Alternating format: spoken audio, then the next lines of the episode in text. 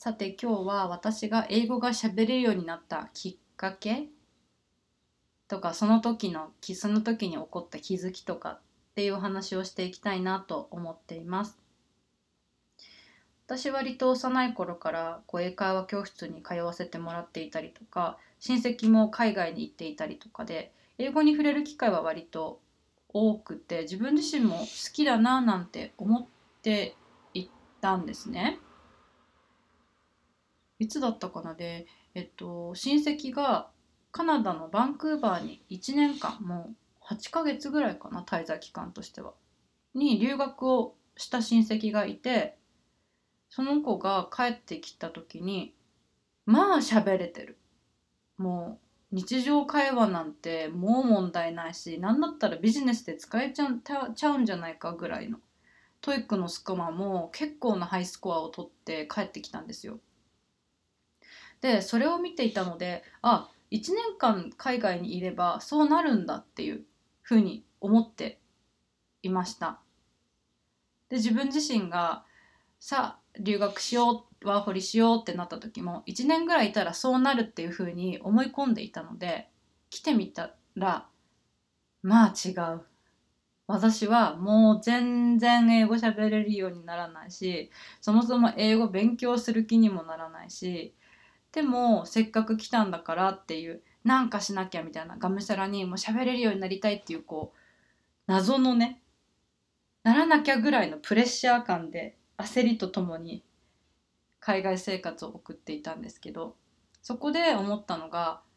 大きな違いがここにあるなっていうその私の親戚と私自身大きな違いがあるなっていうのがその親戚はそもそも英語が大好きだったんですね。英語の発音が聞くのが好きとか自分が発音をするのが好きとかもうなんか英語を話してることが楽しくてしょうがないとか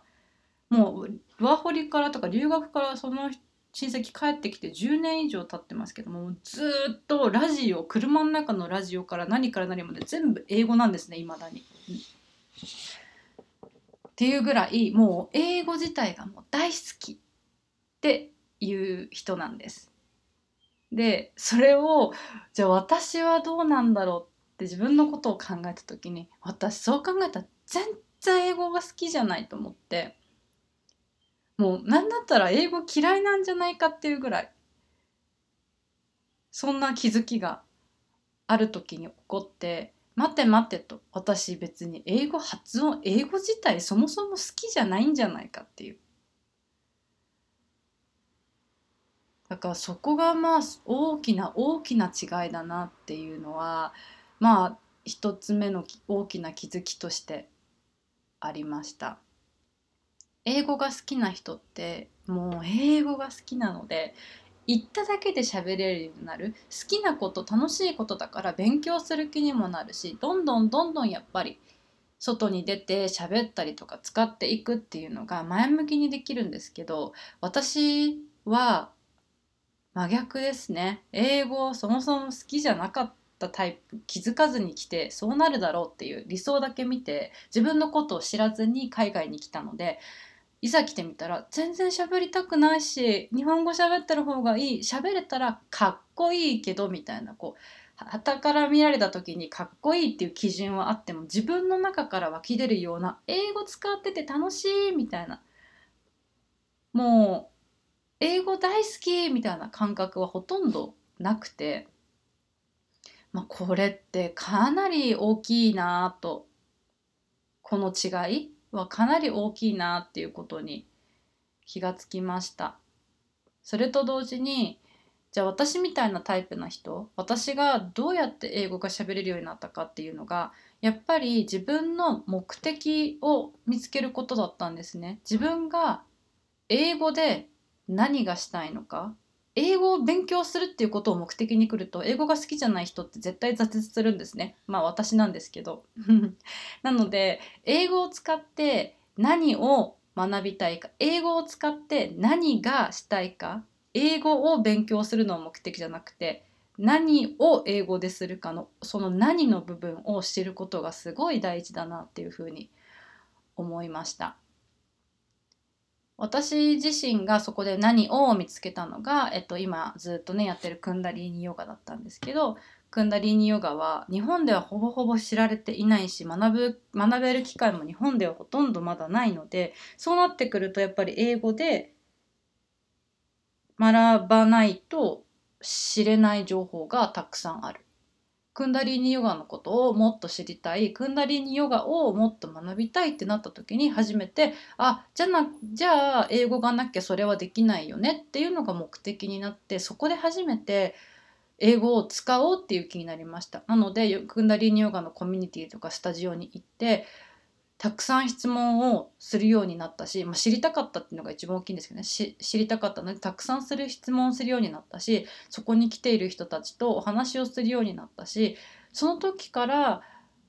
あ英語をなんか使えてる自分ってい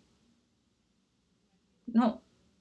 ていうふうに思えるようになってきてそれの繰り返しやっぱり英語で何をするかっていうのの繰り返しで英語が徐々に徐々にこうどんどん使えるようになってコミュニケーションが取れるようになって喋れるようになったっていう感じです。なので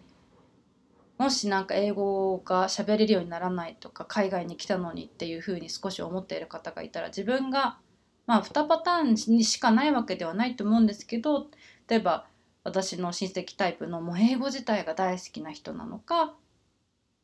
それか私タイプのいや実は英語そんなに好きじゃないけど周りから見たらかっこいいから喋れるようになりたいとか結構こうなんだろうな他人軸というかそういうので英語が喋れるようになりたいっていう目的を持ってきてしまったけど実は違ったっていう人本当は好きじゃないのかもしれないっていうふうに思った人は自分が英語で何をしたいのかやっぱり自分のなんか好きなことだったり興味ですよねそういったところを少し深掘りした上でそれを学ぶために英語を使うっていうことをしていくと割と心が軽く英語学習にも取り組められるようになるんじゃないかなと思います。そんな感じです。